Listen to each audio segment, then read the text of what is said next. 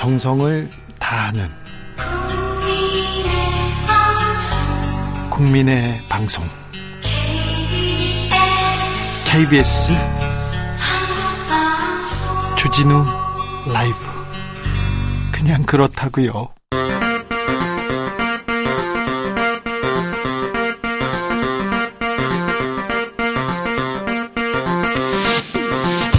주진우 라이브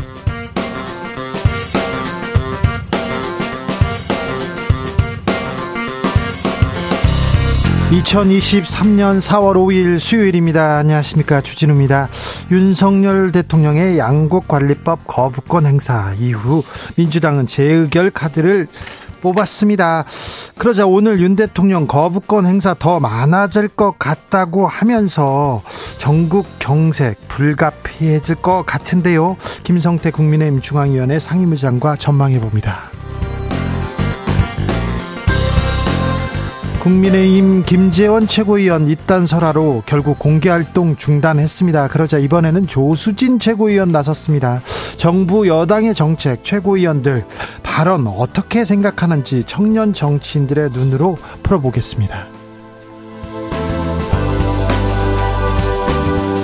미국 역사상 처음 있는 일이라고 하죠. 대통령이 기소됐습니다.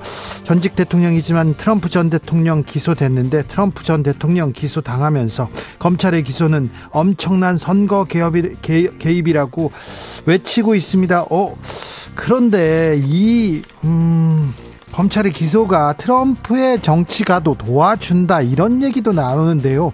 미국 정치에서 우리 정치권 상황을 짚어보겠습니다. 나비처럼 날아 벌처럼 쏜다. 여기는 주진우 라이브입니다.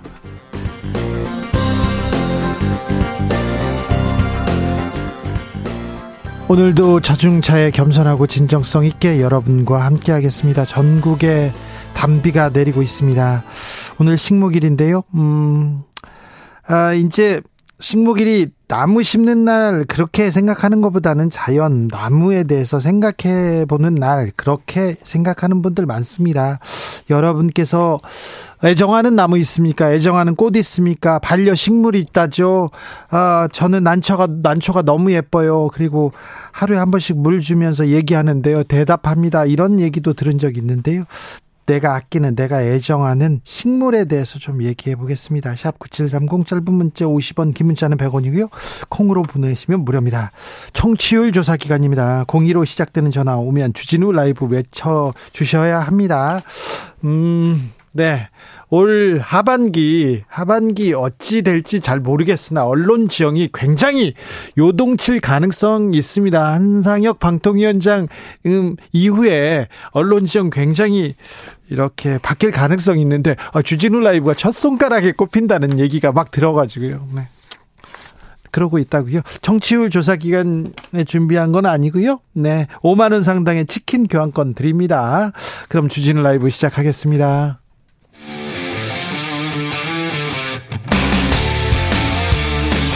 탐사보도 외길 인생 20년.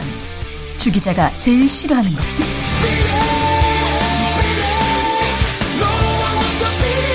이 세상에서 비리와 부리가 사라지는 그날까지. 오늘도 흔들림 없이 주진우 라이브와 함께.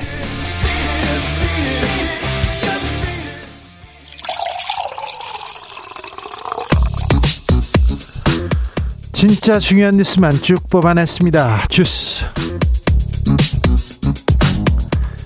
정상근 기자 어서 오세요. 안녕하십니까? 분당에서 다리가 보행로가 무너졌습니다. 네, 어, 경기도 성남시 분당구 정자동에서 탄천을 가로지르는 교량 정자교의 한쪽 보행로가 무너지는 사고가 발생을 했습니다. 어, 당시 이 교량을 두 명이 걷고 있었는데요. 네. 30대 어, 후반의 여성은 심정지 상태로 병원에 이송됐지만 숨졌고요. 30대 남성은 허리를 다쳐서 병원에서 치료를 받았습니다. 이들은 5m 아래의 보행로와 함께 떨어졌습니다. 아, 경찰이 CCTV를 통해 사고 경위를 파악한 결과 교량은 사전 조짐 없이 갑자기 한 번에 무너져 내린 것으로 파악됐습니다. 아, 무너져 내린 보행로는 전체 108m 구간 중 50여 미터였고요. 차로는 붕괴되지 않았습니다. 아, 현재 정자교는 통행이 전면 통제가 됐고요. 성남시는 안전 진단을 벌인 후 통행 재개 여부를 검토하기로 했습니다. 어떻게 다리가 무너지죠? 근데 다리가 무너졌는데 초반에는 통제하지 않아서 차도 지나고 건너편에서 사람 막 지나가더라고요. 어떻게 다리가 무너지고 사람이 죽고 그렇습니까? 비가 와, 어, 이 정도 봄비에 다리가 무너진다고요? 지금 아, 대한민국이 어느 정도 수준인데 아직 다리가 무너집니다. 아, 깜짝 놀라셨죠? 아, 비가 내려서 산불 걱정은 없는데요. 산불 걱정은 없는데, 음, 항공편이 결항됐어요? 네, 기상악화로 제주공항에 결항이 속출했었습니다. 오늘 오전 제주공항의 최대 순간, 순간 풍속이 초속 11.8m를 기록했는데요. 네. 급변, 급변풍과 강풍 특비호가 발효가, 발효가 됐었습니다. 네, 비가 내려가지고 산불도 다 꺼지고 그래도 공기도 좀 맑아질 것 같습니다. 밤부터는 그친다고 하는 지역이 많은데 봄밤에는 좀 걸으셨으면 좋겠어요. 어, 날씨가, 음, 공기가 맑은 봄 하늘을 봄밤 하늘을 만나기 어렵거든요. 앞으로 학폭 가해 기록 정시에도 반영될 것으로 보입니다. 네, 국민의힘과 정부는 오늘 학교 폭력 근절을 위해 가해 기록을 대, 대입 정시 전형에 반영토록 하도록 하고 취업 때까지 기록을 보존하는 방안을 검토하기로 했습니다. 네. 당정은 학폭 엄정 대응 기조 아래 이를 대입에 확대 반영함으로써 학폭에 대한 경각심을 강화할 필요가 있다는데 공감했다라고 밝혔습니다. 공감하고 대안을 막 내놔야죠. 계속해서 정순신 청문회 빨리 열어서 어 뭐가 문제인지 우리가 어떤 시스템으로 좀 더 나은 교육 환경 아이들한테 물려줄 건지 얘기해야죠. 지금 빨리 내야 됩니다. 학폭에 대한 경각심 강화할 필요가 있다 얘기했는데 후속 대책도 계속 나와야 합니다. 오늘 재보궐 선거 치러지고 있습니다. 네, 2023년 상반기 재보궐 선거가 오늘 전국 9곳에서 치러지고 있습니다. 선출 대상은 국회의원 한석과 구시군장회장 한석, 시도의회 의원 두석, 구시군 의회 의원 내석, 교육감 한석 등입니다. 윤석열 대통령 거부권 행사한 양곡관리법 민주당이 재추진하기로 했습니다. 민주당은 오늘 오는 13일 이 해당 법안을 재표결에 붙이기로 했습니다. 이재명 민주당 대표는 오늘 윤석열 대통령 거부권 행사에 대해 대한민국의 식량 주권 포기 선언이자 국민 생명과 국가 안보를 위협하는 자충수라고 주장했습니다. 그런데요, 국민의힘에서 양곡관리법 대안으로 밥 한 공기 다 비우기 운동하자 이런 얘기가 나왔습니다. 잠시 KBS 라디오 최경영의 최강 시사 발언 듣고 오겠습니다. 제가 이제 KBS에만 처음 얘기를 드리는 거예요. 예, 말씀하십시오. 예. 우리 지금 남아도는 쌀 문제가 굉장히 지금 가슴 아픈 현실 아닙니까? 예. 그렇다면은 밥 한 공기 다 비우기 이런 것들에 대해서도 우리가 논의를 한 거예요. 여성분들 같은 경우에는 예. 다이어트를 위해서도 밥을 잘 먹지 않는 분들이 많거든요. 그러나 다른 식품과 비교해서는 오히려 칼로리가 낮지 않습니까? 그런 것을 적극적으로 알려나간다든가 어떤 국민의 전환이 필요하다는 것이죠. 국민의 전환, 여성 다이어트 때문에 지금 쌀이 남는다 이렇게 보고 계신가요? 국민의힘에서 이렇게 판단하고 계신 거는 아니겠죠? 잠시 후에 이 문제에 대해서 토론해 보겠습니다. 최서원 씨 형집행 정지 연장됐습니다. 네, 검찰의 국정농단 사건으로 청주 여자교도소에 복역 중인 최서원 씨의 형 집행정지 기간을 4주 더 연장했습니다. 어, 지난 1월과 3월 각각 5주 동안 두 차례 형 집행정지가 연장된 데 이어 세 번째 연장입니다. 네. 네. 최서원 씨는 지난해 12월 형 집행정지가 된 이후 척추 수술을 받았는데요. 어, 수술 부위의 염증 제거 등의 치료가 추가로 필요하다는 최서원 씨의 주장을 검찰이 수용했습니다. 어, 최서원 씨 그 전에도 병원에 계셨었는데 아, 최서원 씨 척추 수술 후 넉넉하게 치료 잘 받고 있는 것 같습니다. 척추 수술을 한 정경심 전 교수도 형집행 정지를 신청했는데 어, 한번 수술하고는 나서는 불어대지요. 아, 최서원 씨는 잘 치료받고 있고 같은 척추 수술을 한 정경심 교수는 어떻게 되는지 좀 보겠습니다. 지켜보겠습니다. 음, 빵값도 오른다고요? 네, CJ 푸드빌이 운영하는 뚜레쥬르가 오는 8일부터 빵과 케이크 등의 권장 소비자 가격을 인상한다라고 밝혔습니다. 지난해 7월 가격을 인상한 데 이어서 불과 9개월 만에 추가 인상입니다. 아, 계속 오르네요. 너무 오르는 것 같은데 밀가루 올랐습니다. 식용유값 올랐습니다. 알겠는데요. 오른 만큼만 올려야 되는데 아, 참 빵값 더 오른답니다. 전두환 씨 손자 전우원 씨 할아버지 비자금에 대해서 이야기했습니다. 어제 KBS 1TV 더 라이브 발언입니다. 할아버지는 안타깝게도 사람들에게 신격화 받는 존재? 모든 분들이 다 잘 보이려고 하는 아, 그렇습니까? 조금이라도 더 잘 보이고 어. 정말 많은 분들이 찾아오셨고 네. 돈 봉투를 나눠도 주신다든지 돈 봉투요? 네, 그 용돈을 주시는 게 관례였습니다. 그래서 어. 사람들이 그래서 더욱더 충성을 바치고 따랐던 것 같아요. 천만 원에서 백만 원 단위. 침실의 벽에 이제 뭐 돈봉투가 가득 담긴 가방들이 여러 개가 있었고 아. 손님들이 오면은 감사의 표시로 드리거나 예전에 제가 전두환 씨 비자금 취재한 적 있다고 했지 않습니까? 그런데 전두환 씨를 외곽 경호하는 경찰들, 전경들이 전두환 씨한테 너무 잘하는 거예요. 전두환 씨가 골프 치러 갈 때 모든 신호를 이렇게 잡아준다. 이런 얘기도 드렸었는데요. 왜 그런가 했더니, 왜 그런가 했더니, 봉투를 계속 주는 거예요. 봉투를 뭐 20년 전인데 그때 막 천만 원, 이천만 원, 이 그냥 말단 공무원들한테도 그런 식으로 봉투를 줬습니다. 전두환 전두환 씨가 청와대에 계셨을 때 그때 그때 청와대 출입 기자를 했는데 어 그때 이제 출입 기자를 끝내고 나오면서 봉투를 받았는데 그 돈으로 아파트 샀다 이런 얘기는 아 기자기에는 전설처럼 전해져 오는 얘기였습니다. 오늘 도론, 도널드 트럼프 전 미국 대통령이 법원에 출석했습니다. 네, 이른바 성추문 입막은 의혹과 관련해 형사 기소된 도널드 트럼프 전 미국 대통령이 현지 시간으로 4일 뉴욕 맨해튼 형사법원에 출석했습니다. 어, 이 자리에서 트럼프 전 대통령은 자신에게 적용된 34가지의 혐의를 모두 부인한 것으로 전해졌습니다. 아, 재판부는 이날 심리에서 트럼프 전 대통령에게 SNS를 통해 대중 선동을 자제할 것을 경고했습니다. 아, 이후 재판은 검찰 측과 트럼프 전 대통령 측의 요청에 따라서 내년부터 본격적으로 시작될 것으로 보입니다. 트럼프 전 대통령 절대 자제하지 않고 있습니다. 자세한 내용은 아, 지금은 글로벌 시대에서 얘기해 드리겠습니다. 주스 정상근 기자와 함께 했습니다. 감사합니다. 고맙습니다. 애정하는 식물이 있습니까? 반려식물이 있습니까? 식물 이야기로 꾸며봅니다. 3911님께서 고마운 담비가 와서 오늘 상추 쑥갓 모종했습니다. 강풍, 폭우 피해 없도록 주의하세요. 이렇게 얘기했는데 상추 심으셨군요. 네. 상추. 제 친구 김재동도 집 앞에 이렇게 꼭 상추를 이렇게 심어요. 그래서 심어가지고 들어갈 때 꼭 그걸 따가지고 가서 요리를 해줍니다. 네. 음, 맛은, 마, 맛은 조금 있고요. 네네. 풋풋하고 너무 좋더라고요. 근데 식물하고 얘기하다가 톡 따가지고, 그걸 가지고 또, 이, 요리를 해주더라고요. 6107님 몇 년 전에 석류를 먹다가 호기심에 씨를 뱉어 키웠는데, 무럭무럭 잘, 자라서 60cm까지 자랐어요. 정말요? 석류를 이렇게 뱉었는데 큰다고요? 싹부터 키운 거라 자식 같고 그래요. 집 발코니에서 매일매일 사랑으로 키운답니다. 아, 그렇군요. 9369님 고교 시절에 창밖 너머로 보이던 연 버, 버드나무 연두빛 새순이 예뻤던 기억 있습니다. 그런지 봄에 돋아나는 연두빛 새순 참 예쁩니다. 거기에 비가 촉촉하면 더 예쁘고요. 그렇죠. 연두 연두 할 때 초록초록 할 때 예쁩니다. 꽃이 떨어지면 그다음에 또 연두 연두 합니다. 그러니까 또 이 나무 색깔, 네, 꽃 색깔 이렇게 또 이파리 변하는 거 보시면 또 행복해집니다. 0545님, 저는 남천나무를 좋아합니다. 꽃말이 전화이복이랍니다. 남천나무요?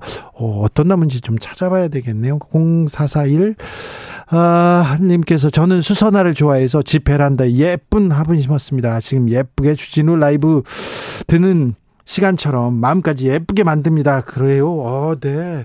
3374님, 오늘 회사로 전화가 왔습니다. 청취율 조사 전화가 너무 해보고 싶었는데 즐거운 경험이었습니다. 아, 주진우 라이브 외치셨죠? 이재등님, 오늘 청취율 조사 전화 왔어요. 01 오길래 받을까 말까 하다가 받아보니까 청취율 조사였습니다. 그래서 주라 외쳤더니 알아듣고 잘했어요. 네. 잘하셨어요. 참 잘하셨습니다. 치킨 이거 보내주세요, 피디님. 네, 네. 아, 주진우 라이브는 뭐 정치율에 대해서 그렇게 걱정하지 않습니다. 전국적으로. 아, 우리 애청자들이 다 보고 평가해 주시고 그러니까요. 네. 그런데 저녁 시사 프로의 1위는 지켜야 되는데. 네. 그냥 그렇다고요. 주진우 라이브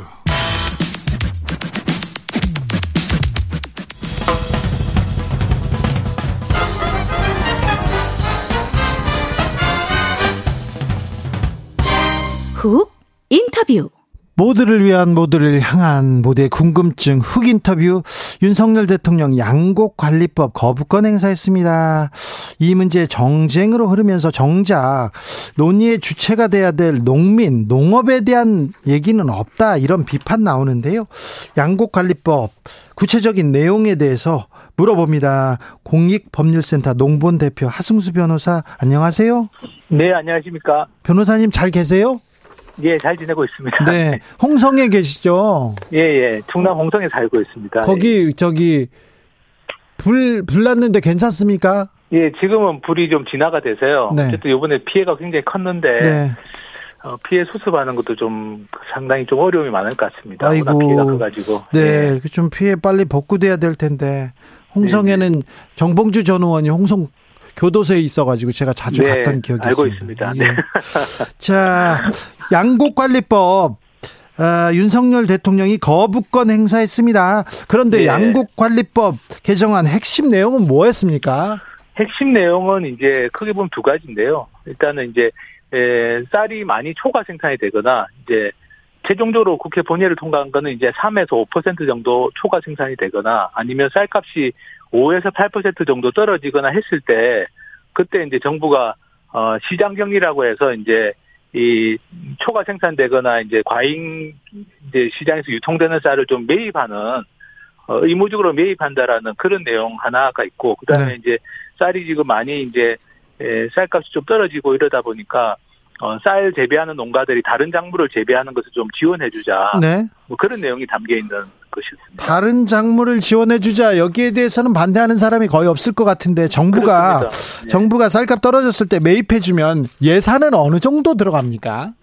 그거는 뭐 경우에 따라서 다 달라가지고요. 그 매입하는 수량이 얼마냐에 따라서 다르고 네. 사실은 이제 좀 안타까운 거는 쌀값이 그렇게 많이 떨어지거나 아니면 초과 생산이 안 되도록 예방을 한다면 그러면 정부가 의무 매입을 해야 될 일이 안 생길 수도 있는 거지 않습니까? 예. 사실은 그렇게 예방을 하는 방법 같은 것들도 생각해 볼 수 있는데 다른 수단을 통해 가지고 예. 그냥 이게 에, 정부가 매입하면 얼마가 들어가느냐 예산이 근데 그 예산은 사실 누구도 정확하게 예측할 수가 없는 게 예. 에, 쌀 생산량이라든지 이런 것도 기후에 따라서도 들쭉날쭉할 수밖에 없고 앞으로 예.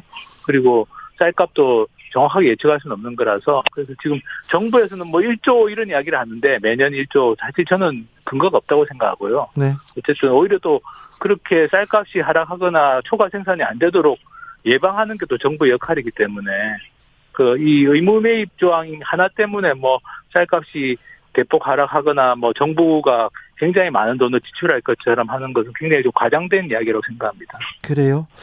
아, 양곡관리법 개정안이 시행되면 쌀값이 어느 정도 안정될 수 있을까요?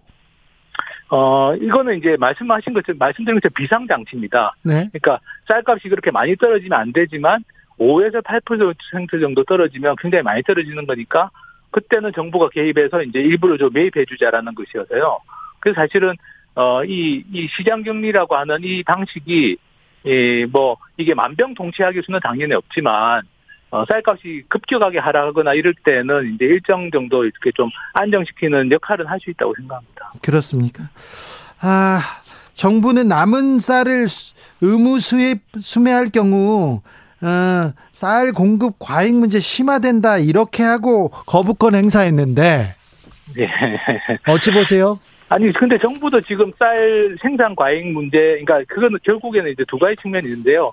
쌀 소비가 지금 줄어들어서 문제라는 거거든요. 네. 그러면 쌀 소비를 촉진할 수 있는 대책을 세우는 거는 어 뭐 이거는 이 양국관리법에 무관하게 해야 되는 일이고 네. 그리고 어 쌀이 아닌 좀 다른 작물을 재배할 때 지원해 주는 것도 정부도 지금 하고 있- 하겠다는 겁니다. 네. 그렇다면은 이 의무 매입이라는 일종의 비상 장치인데 이 비상 장치 하나 때문에 에, 쌀 초과 생산이 될 거라고 이야기하는 것은 저는 좀 그건 좀 잘못된 이야기가 아닌가 싶고 만약 정부가 지금 정부도 주장하는 것처럼 뭐 다른 작물 재배를 지원하고 쌀 소비를 촉진하겠다고 한다면 네. 그렇다면은 어 그게 잘 된다면 초과 생산이 안 될 것이고 그러면 이런 비상 장치를 작동시킬 일도 없을 수 있는 거니까 저는 너무 단순 논리를 정부가 좀 어, 이렇게 과장해서 좀 이야기하는 게 아닌가 싶은 생각이 좀 들고요. 네. 그리고 또 하나 굉장히 중요한 거는 사실은 농림부도 이걸 반대하지 않았습니다. 그래요? 이게 이제 예, 이게 이제 법 조문에 이제 자꾸 문제인데요. 2019년에 그 농림부와 여야가 합의해 가지고 이 쌀 자동 시장 격리라는 개념을 도입했거든요. 그러니까 일정한 요건이 되면 무조건 정부가 매입해주기로 그때 이미 얘기가 됐던 겁니다. 근데 이제 그 당시에 법조문 문구가 좀 애매하게 돼 있어가지고 그걸 이용해서 이제 2021년에 쌀이 많이 생산돼가지고 쌀값이 떨어질 때 농림부가 이건 의무가 아니라 그냥 우리가 할 수도 있고 안 할 수도 있다는 이런 식으로 이제 말을 바꾼 거죠. 사실은 2019년에는 아 우리가 이 자동 시장 격리 말 그대로 이제 어떤 문제가 생기면 자동적으로 정부가 매입하겠다고 약속을 했던 건데 네. 사실 그 약속을 깬 게 정부입니다. 그리고 그 당시에 여당이든 야당이든 다 그게 동의를 했던 거라서 자동시장 격리라는 개념에 그래서 지금 와서 정부가 의무 매입이 나쁜 거다라고 이야기하는 거는 사실은 지금 그 당시에 농림부 담당 국장이 지금 농림부 차관이거든요. 네. 그러면 그때 그, 그때는 자기가 그런 이야기 안 하다가 지금에 와가지고 정부가 의무 매입하는 게 문제라고 이야기하는 건 좀 그거는 어, 정부가 오히려 약속을 좀 뒤집은 이야기를 하는 게 아닌가 어, 그런 과거에 이제 좀 맥락이 좀 있습니다. 네. 옛날에는 밥만 먹었는데 요새는 먹을 게 많아져서 쌀 소비가 줄은 준 게 맞습니다. 그런데 어, 정부에서 수매해 주지 않습니까? 식량 주권 차원으로 계속 수매를 했었는데 아, 이, 지금 이 문제 식량 주권 차원으로 어, 좀 바라봐야 된다 이렇게 정치권에서 주장하는 사람들도 있습니다. 네, 그렇습니다. 그리고 실제로 이게 우리가 쌀 소비가 줄었다고는 하지만 쌀 재배 면적도 같이 줄었습니다. 네. 그래서 지금 우리가 재배 면적이 20, 20년 전보다는 한 30% 가까이 줄었거든요. 예. 그래서 사실 소비도 줄었지만 쌀 재배 면적도 줄어들어서 만약에 이제 우리가 앞으로 식량 위기 같은 걸 겪게 될 때는 사실은 쌀도 쌀도 뭐 쌀만 가지고도 우리가 안심할 수가 없는 그런 상황입니다. 사실 그래서 네. 어떻게 보면 마지막 우리가 이제 지금 곡물 자급률 20%밖에 안 되는 나라기 때문에 네. 마지막 남은 게 쌀인데 이 쌀도 이렇게 계속 재배 면적이 줄어드는 추세인데 네. 이쌀 소비가 지금 좀 줄어들었다는 이유로 이렇게 너무 이제 좀 뭐랄까 안이하게 이렇게 식량 주권이라는 걸 생각하지 않고 안이하게 대처하는 것도 저는 상당히 문제가 될 수 있다고 보고요. 또 네. 올해 작년 같은 경우는 쌀 소비가 줄어드는 추세가 좀 약간 둔화가 됐습니다. 그래서 네. 어, 평균 한 2.4%씩 줄다가 작년에는 0.4% 줄었거든요. 네. 그러니까 어떻게 보면 쌀 소비라는 게 줄어들어도 어느 정도 한계 바닥이 있을 수 있는데 그 바닥이 만약에 다가온다면 그렇다면은 이제 예, 오히려 소비 줄어드는 추세도 좀 줄어들 수 있고 그렇다면은 지금 어쨌든 우리가 마지막으로 의지할 수 있는 게 쌀이기 때문에 네. 그 정치자분 말씀처럼 식량 주권이라는 걸 지금은 좀 중요하게 생각하고 이 문제를 좀 바라봐야 되는 게 아닌가 싶습니다. 쌀 농사지어서 돈 크게 벌지 못하는데 그래서 쌀 재배 면적이 줄어듭니다. 저희 집도 논이 있는데요. 아버지가 농사 안 짓습니다. 이 일손 많고 이그 경작 비용은 늘었는데 거기만큼 이렇게 어, 대가를 주지 못해서 그런데 아, 이 문제도 공급 비용이 늘었다는 부분에 대해서도 좀 주목했으면 한다 이런 생각도 해봅니다. 아, 국민의힘에서 저, 조수진 최고위원이 밥 한 공기 다 먹기 운동 이렇게 하겠다 쌀 소비 증진책 하나 내놨습니다. 이거 어떻게 보셨어요? 네, 저는 좀 너무 어이가 없었습니다. 왜냐하면 국회의원은 법을 만들고 정책을 다루는 역할인데 국회의원이 지금처럼 이렇게 사실 농민들이 지금 좀 전에 말씀하신 것처럼 작년에 쌀 재배 농가가 어, 순이익이 37% 줄었습니다. 생산비가 올라가고. 예, 생산비가 많이 올라갔어요. 예, 비료값도 생산, 올라가고 농약값들 다 예, 올라갔죠. 예, 생산비는 올라갔고 쌀값은 떨어졌기 때문에 소득이 어떻게 보면 37%가 줄었는데 그런데 이런 상황에서 대통령이 그냥 거부권을 행사한다는 건 사실은 그냥 완전히 네거티브한 액션 아닙니까? 이게 뭐 어떤 대안을 제시하는 것도 아니고 그냥 나는 이제 이, 이 양곡관리법 개정안이 싫어해서 거부권 행사해서 그러면 대안이 뭐냐 이렇게 지금 논의가 돼야 될 상황에서 뭐 밥한 공기 다 먹기 이런 이런 이야기를 국회의원이 했다는 건 저는 정말 좀 국회의원으로서 자질이 좀 의심스러운 게 아닌가 하는 생각을 했습니다. 지금 양곡 관리법 얘기 나왔는데요. 거부권 얘기도 나왔는데 우리가 식량 주권 확보하고 있나 식량 자급하고 있나 이런 공론화 이런 대책이 나와야 되는 거 아닙니까? 그래서 저도 이제 어쨌든 거부권을 행사했기 때문에 지금 필요한 거는 그렇다면은 대안이 필요합니다. 지금 곡물 작업률이 계속 떨어져서 이제 20% 밑으로 떨어질 지경이고 네. 식량 작업률도 45% 밑으로 떨어진 상황인데 이번에 작년에 뭐 우크라이나 전쟁 때도 보셨지만 국제 이 식량 수급 사정이 굉장히 불안해지고 있습니다. 비싸다고 식량은 안 사 먹을 수가 없어요. 네, 그렇습니다. 그리고 식량 공급이 우리는 어쨌든 3년이 바다기 때문에 바다를 통해서 수입을 해야 되는 상황이라서 어떤 식량 국제적인 식량 유통이나 수급에 문제가 생기면 굉장히 우리는 어려움을 겪을 수 있는데요. 네. 그렇다면은 사실은 말씀하신 것처럼 이 양곡관리법 가지고 그냥 단순히 개정하냐 거부권 행사하냐 이게 문제가 아니라 이제 식량 작업을 어떻게 우리가 좀 작업률을 올릴 것인지 또 식량 주권 어떻게 지킬 것인지 이런 논의를 좀 해야 될 상황이 아닌가 싶습니다. 말씀 잘 들었습니다. 네, 감사합니다. 네. 지방자치 그리고 정치 전문가였는데 농, 농업 전문가가 됐습니다. 공업, 공익법률센터 농본 대표 하승수 변호사였습니다. 교통정보센터 다녀오겠습니다. 임초희 씨.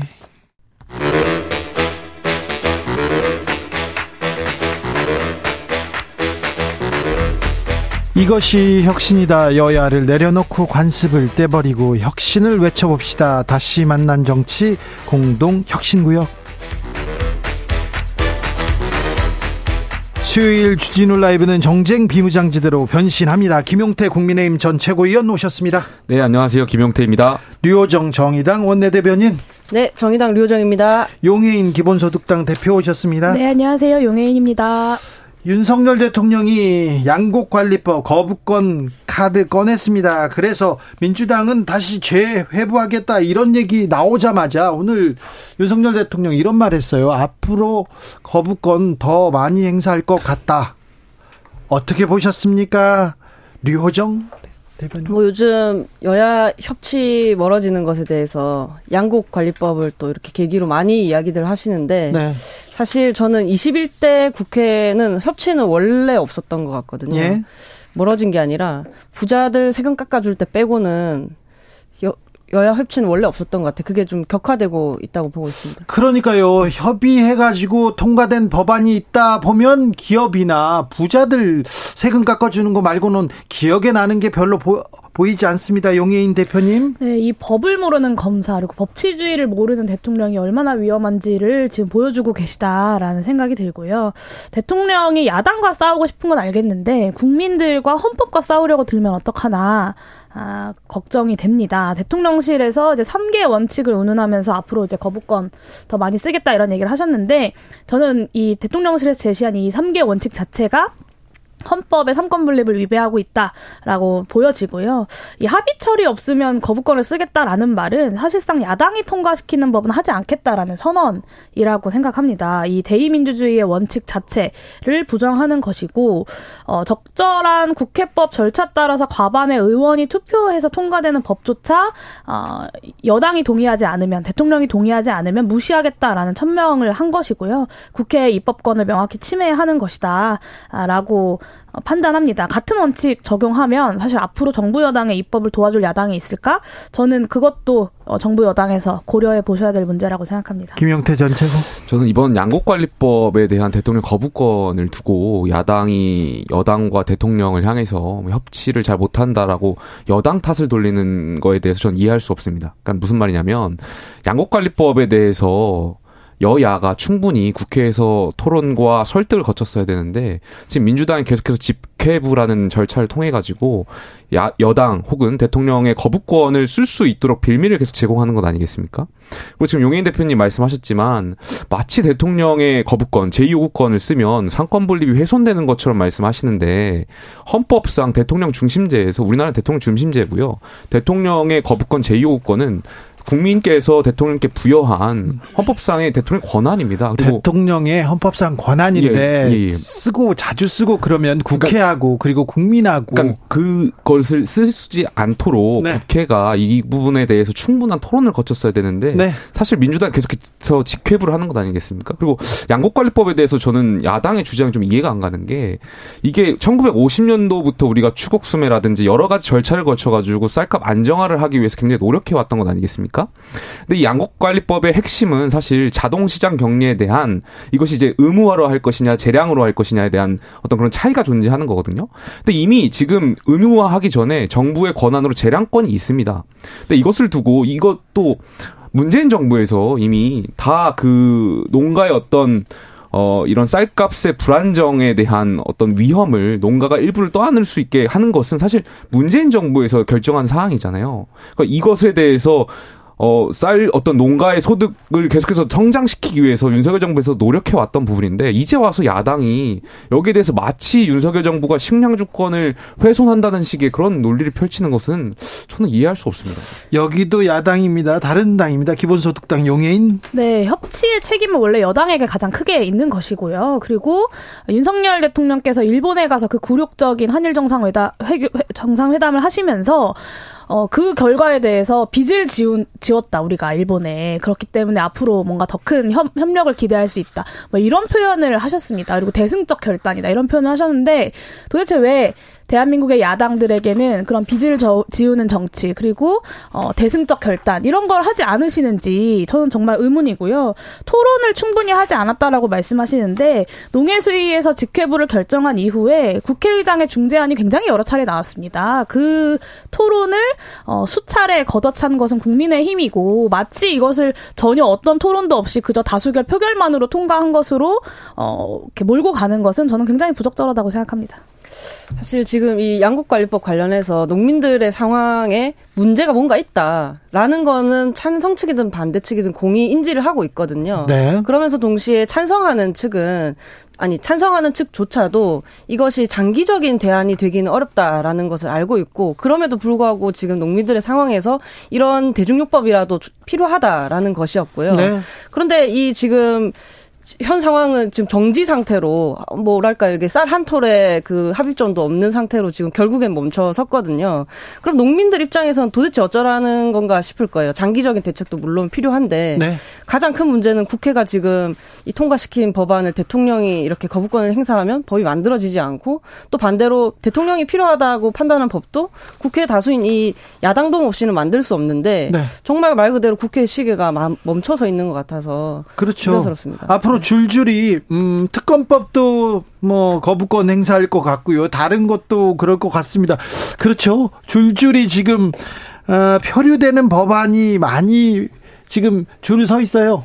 네, 이 여야의 입장차가 있는 여러 가지 법안들이 있죠. 이 여야의 입장차가 있는 쟁점 법안들은 그 자체로 어떤 국민들의 여론들을 담고 있는 것이라고 생각합니다. 근데 그런 사안들마다 단 하나도 양보할 수 없고 여당 대표를 마치 윤석열 대통령이 고르셨던 것처럼 대통령 입맛에 단건 삼키고 쓴 건 뱉는다.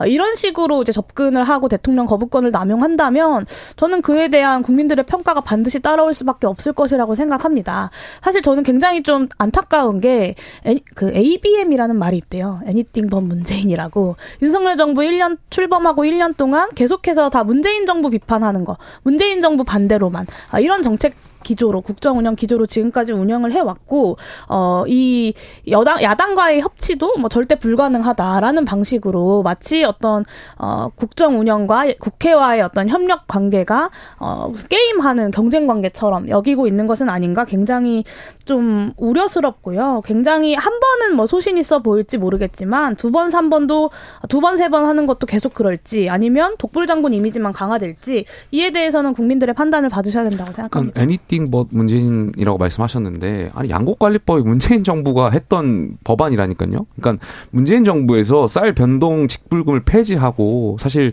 생산 그 조정 제도를 만들었잖아요. 그게 무엇이냐면 쌀 생산 농가에서 다른 작물로 변환한다면 여기에 네. 대해서 지원금을 주는 제도거든요. 네네. 그래서 계속해서 쌀 어떤 소비량이라든지 이런 게 줄다 보니까 쌀 농가들이 다른 형태의 농가 전략 작물로 재배하는 거에 대해서 정부가 장려하고 또 사실 밀이라든지 콩이라든지 우리가 자주 자급률이 낮아지기 때문에 여기에 대해서 농가의 어떠한 생산량을 증대시키기 위한 방안이었고 사실 윤석열 정부가 어떻게 보면 그러한 어 일환에서 양 양곡관리법을 거부권 행사한 건데 이건 뭐 애니팅 법 문제는 말도 안 되는 것 같고요. 다만 근데 그 거부권 행사와 관련해 가지고 이 말씀 드려야 될 게 그 민생에 관 련된 그런 것은 저는 여야가 충분히 대화하고 토론해야 되고 그것이 또 관철이 안 됐을 때 대통령께서 거부권을 쓸 수 있다라고 생각해요. 근데 다만 만약에 특검법에 대해서도 어 거부권을 행사할 것이냐라는 질문들이 있는데 그건 뭐 가정에 대한 답변이어서 좀 그렇습니다만 특검법은 좀 민생하고는 좀 다른 법안이잖아요. 네. 여기에 대해서는 어 거부권 행사에 대한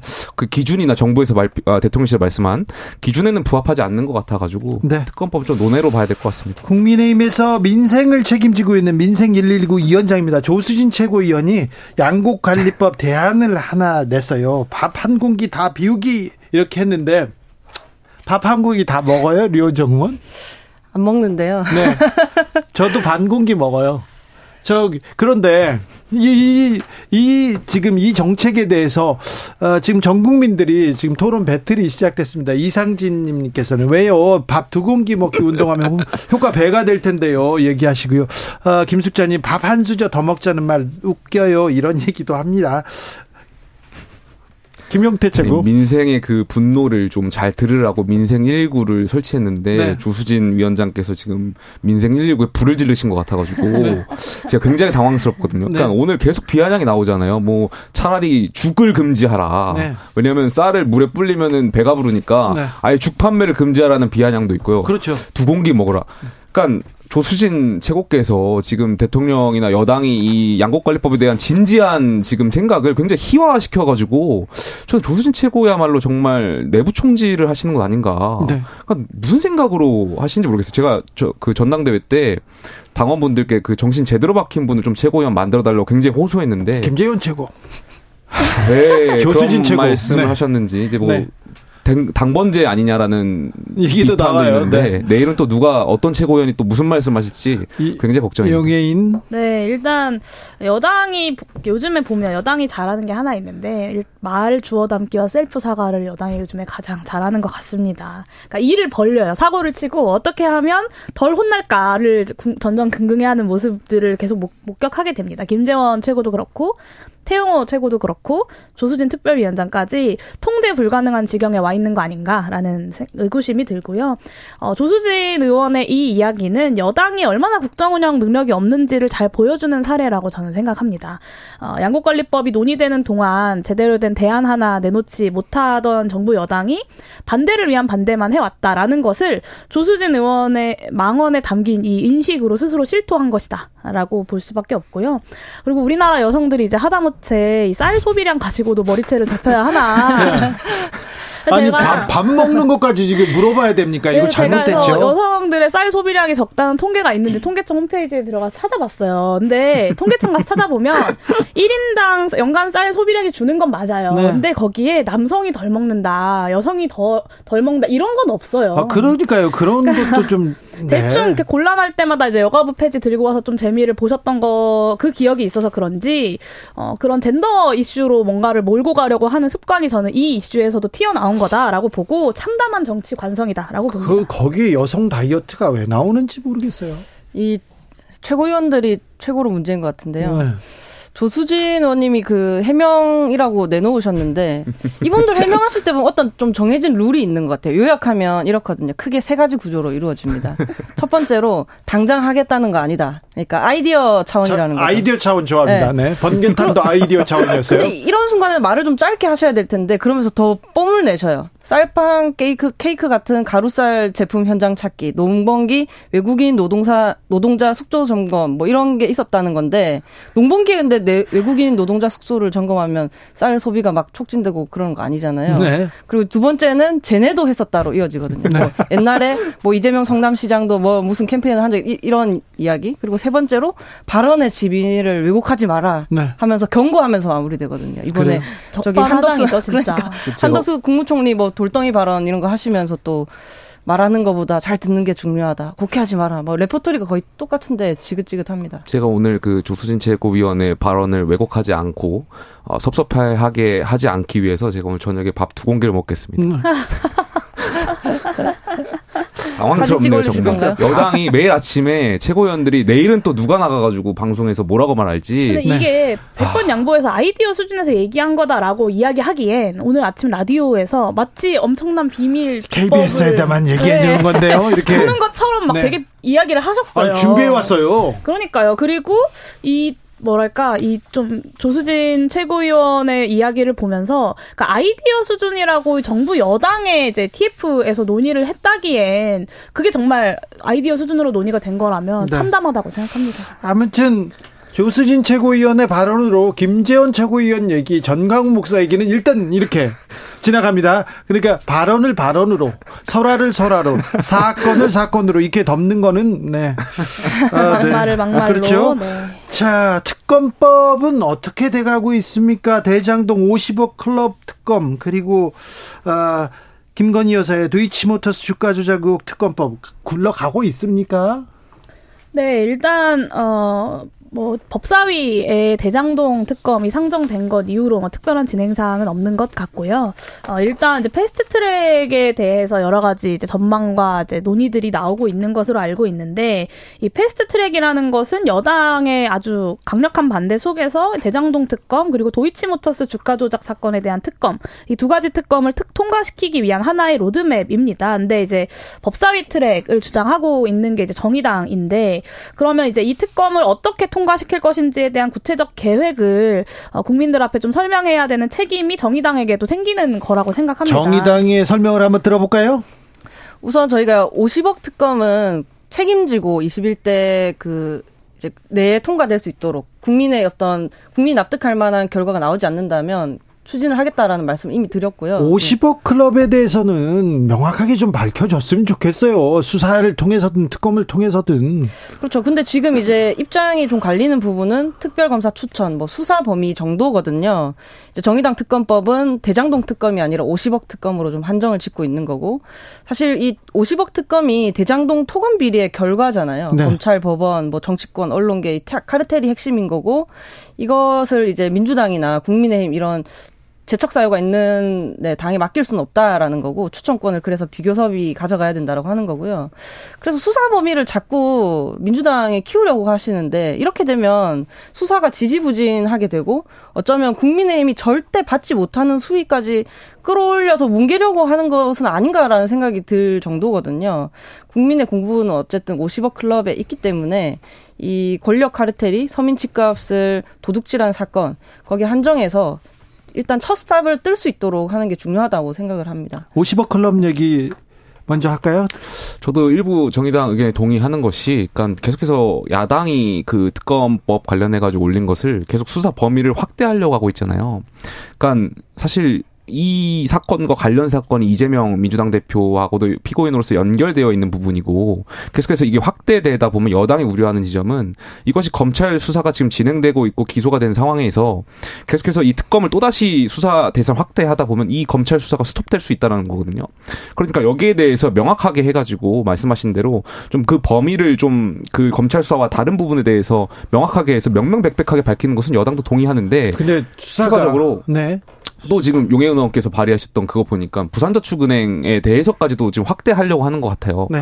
아니 여, 그 수사를 다 끝냈던 상황인데 다시 그걸 또 수사를 하자고 하면 수사가 진행되고 있다 수사를 막는다 얘기했는데 1년 예. 6개월 동안 이렇게 그냥 뭐 깔고 앉아 있는데 말하자면 깔고 앉아 있는데 이제서야 특검법 올라간다고 하니까 이제서야 압수수색하고 있는데 그 검찰 수사를 누가 동의합니까? 국민의힘에서 못 믿는다고 하지 않습니까? 민주당도 마찬가지고요. 근데 용해인 의원 김용태 최고의 얘기에 대해서는 답변해야 될 것 같네요. 네, 이제 1년 6개월 이거 대정동 사건이 수면 위로 올라와서 국민들의 관심사가 된 지 한 1년 6개월, 그러니까 지난 대선 경선 과정에서부터 시작됐습니다. 근데 이게 어 점, 저, 이, 그래서 이 대장동 사건이라고 불리는 것의 총체적 진실이 뭐냐라고 하는 것을 잘 아, 이렇게 지금까지 제대로 밝혀진 바가 없습니다. 그렇기 때문에 이 대장동 사건의 어떤 총체적 진실을 밝히기 위해서는 수사 범위의 확대가 불가피하고 반드시 필요한 것이고요.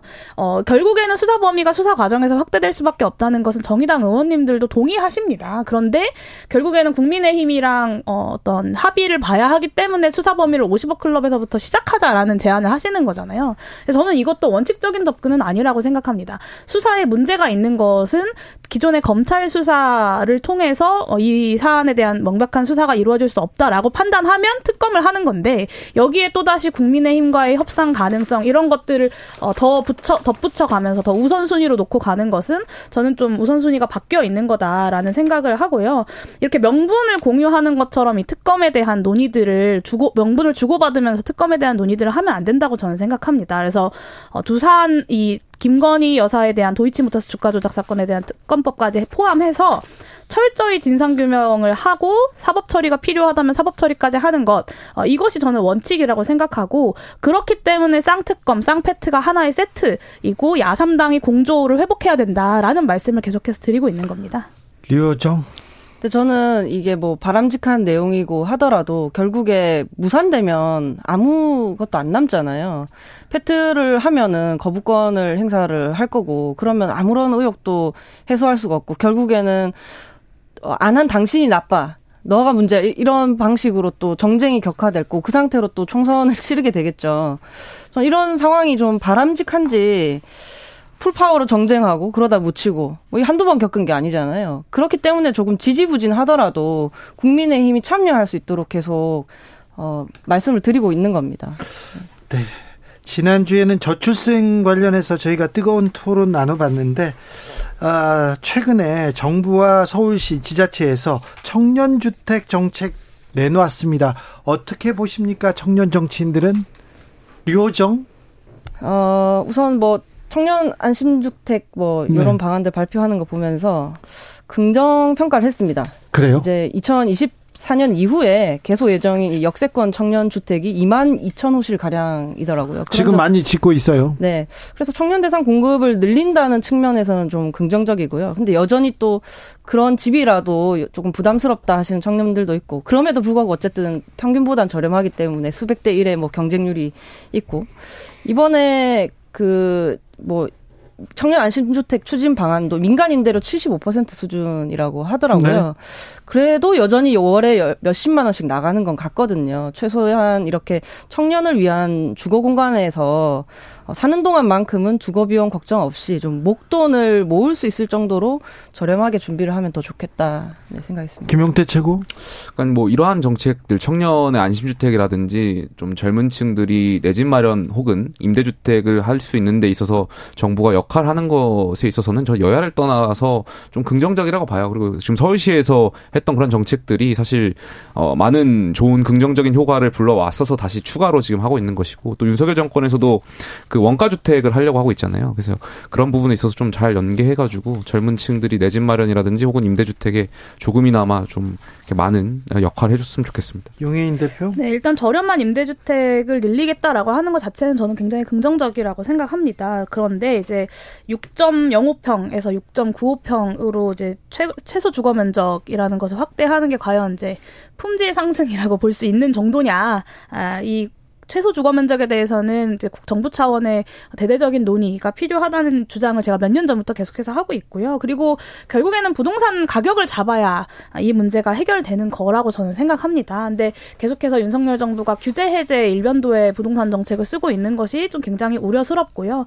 윤석열 정부가 뭐 출범한 작년 5월에 이제 어, 아파트 가격 서울 아파트 가격 평균 매매 가격이 12.8억이었는데 이제 12월까지 1%인 천만 원 정도 떨어졌거든요. 있거든요. 근데 2017년 5월에 비교하면 아직도 두 배 이상 비싸기 때문에 사실 아직 갈 길이 멀다라는 아, 말씀을 좀 드리고 싶고 출생률 관련돼서 이제 이런 정책들에 대한 논의가 많이 나오는데 실제로 전국의 광역 지자체별로 출산율과 아파트 가격을 비교한 자료가 있어요. 근데 많이 제가 좀 놀랐던 게 아파트 가격이 가장 낮은 전남이 출산율은 1.145로 가장 아, 높고요. 그래요? 네. 가장 높은 서울이 출산율 0.64로 가장 낮습니다. 그러니까 완전 반비례에 가까운 그래프를 보이고 있는 거죠. 어, 그래서 결국에는 이 저출생 문제에 대한 해법으로 이 부동산 가격, 부동산 문제를 이제 좀 제시하고 싶다면 부동산 가격 자체를 잡기 위한 여러 가지 대책들도 함께 추진되어야 된다라는 점을 말씀드리고 그게 근본적인 해결책이 될 수도 있겠네요. 아, 젊은 사람들 집값 걱정 많이 하는구나. 주거비 걱정 많이 하는구나. 이거 새겨 들어야 되겠습니다. 아, 이태원 참사가 발생한 지 5개월 지났습니다. 어제 행안부 장관 탄핵 소추한 첫 재판이 있었고요. 유가족들은 12구 진실버스를 타고 전국을 순회하기 시작했습니다. 아, 이산 이태원 참사 관련해서는 좀 정치권에서 관심을 잃은 것 같아요. 그죠? 어, 이제 이태원 참사 관련 특별법 발의를 이제 야삼당에서는 좀 준비를 하고 있고요. 이제 유가족분들이 여당에 김기현 대표 당선되고 나서도 뭐 면담 요청이나 이런 걸 하셨는데 아직까지 좀 답이 없는 걸로 알고 있습니다. 그래서 어, 여당에서도 좀 책임 있게 유가족분들과의 대화에 나서 주시기를 좀 이 자리를 빌어서 요청드리고 싶고요. 잠시 후 오늘 이제 이태원 참사 발생 159일이 되는 날입니다. 어, 이태원 참사 희생자 159명을 추모하면서 잠시 후에 서울광장에서 이제 추모 대회가 있을 예정인데요. 저는 좀 야삼당이 이제 당리당략을 내려두고 네. 이 사안만큼은 단호하게 이제 정부 여당의 어떤 반발에 맞서서 이 특별법을 통과시키기 위해서 어, 노력하면 좋겠습니다. 진실을 규명하기 위해서 다시는 이런 일이 없도록 노력해야죠 정치권이. 아주 짧게 말씀드릴 시간이 다 된 거죠. 오늘 이제 이태원 특별법 관련 이제 실무 회의들이 좀 진행이 됐고요. 용인 의원 의원님도 이제 참여를 하셨죠. 네. 그래서 지금 특별법이 최종안이 어느 정도 성안이 되었고 곧 국민들께 공개를 하게 될것 같습니다. 알겠습니다. 김용태 최고 인사하세요. 네, 그 이태원 참사 관련해가지고 아직까지도 정부 여당에서 책임지는 고위공무원이 없다는 거에 대해서 저도 여당의 일원으로서 굉장히 안타깝게 생각하고 있습니다. 네, 세 분 감사합니다. 네, 네 감사합니다. 감사합니다.